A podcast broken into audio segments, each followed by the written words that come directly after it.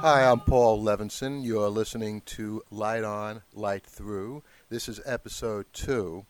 Now, I know I said in the uh, written description of this podcast series that it would be a weekly series, but I'm not very good at sticking to schedules, and I figured you wouldn't be too unhappy if I came up with this second episode a little sooner than a week after the first episode. The title of this episode is Kidnapped and Battlestar Galactica, leading the TV pack at quarter time. Let's begin with Kidnapped. I was struck by the show in the first five minutes of the very first episode.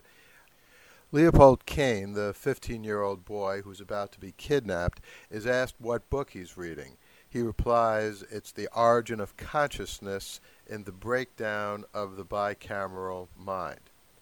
Now, that book, written by the late Julian Jaynes, who lectured at Princeton University, uh, was first published back in the 1970s with some controversy. That's because it argues that once upon a time we all had two selves in our brain, not one. According to Jaynes, that's why people in the ancient world so often heard voices. And Julian Jaynes also thought that schizophrenics in our own world were a remnant of this past. What changed us into literally single minded beings as we are today? Well, Jaynes thought that the process of reading and writing, and more specifically the alphabet, was a main catalyst. Now, I didn't buy that at all.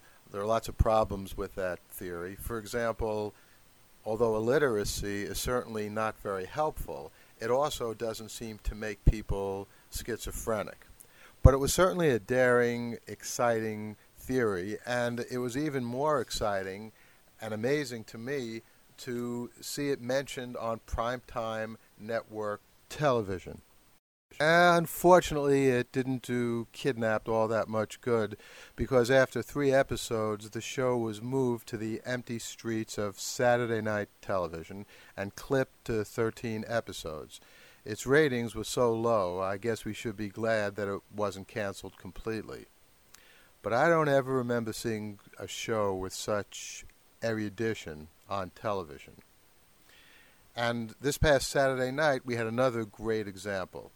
The chief bad guy explains to a hitman that no excuses, no acts of God can be allowed to get in the way of the crucial hits and murders that he needs the hitman to take care of and in a tense scene on a New York City street corner, the chief bad guy lectures the hitman and tells him that no force majeure will be accepted as an excuse.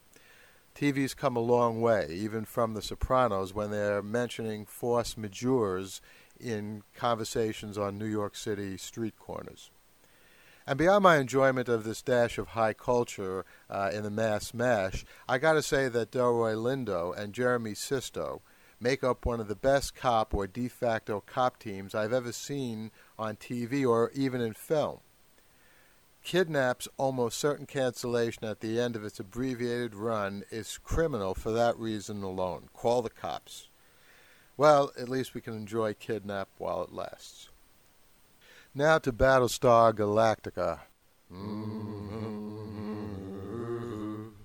Whew, I thought the two hour premiere of Battlestar Galactica this season was mind blowingly powerful and extraordinary in its continuing probing of excruciating ethical issues.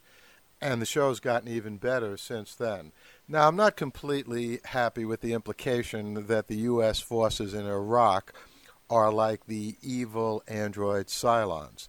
As much as I'm unhappy about our conduct of the continuing war in Iraq, I don't think we're quite as bad as the Cylons, the worst of whom, which is pretty much all of them except a few, kill with complete amoral abandon. But I've got to admire Battlestar Galactica for daring to insert this and other difficult and painful issues into its stories treatment of political and ethical issues in science fiction on television certainly didn't begin with the current Battlestar Galactica.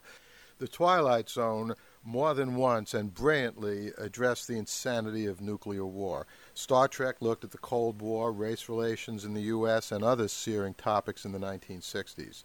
Even the original Battlestar Galactica, back in the late 1970s had plenty of Cold War analogies. But none of those hold a candle to the current Battlestar Galactica in its consideration of wrenching issues.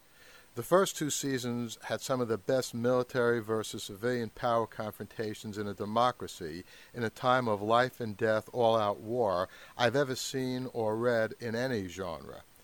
And the episodes this season are even better. Just for example, this past Friday night, Battlestar Galactica wrapped up about six or seven major plot lines in a daring hour of television all the more surprising because the season is less than half complete. I've frankly never seen anything like this on television, not only in terms of plot twists, but the major unexpected life and death decisions the characters make. It was never true that science fiction was strong on plot and weak on characterization, as a lot of mindless critics have been saying for decades. But Battlestar Galactica's people, and for that matter the Cylons, are its strongest and subtlest suits, even as it hurtles on with a lightning fast, crackling plot. I wrote this summer that we're now in a new golden age of television. But with Kidnapped and Battlestar Galactica leading the pack, and other strong shows like Heroes and The Wire in its new season, I'm beginning to think we may really be seeing a platinum age of television.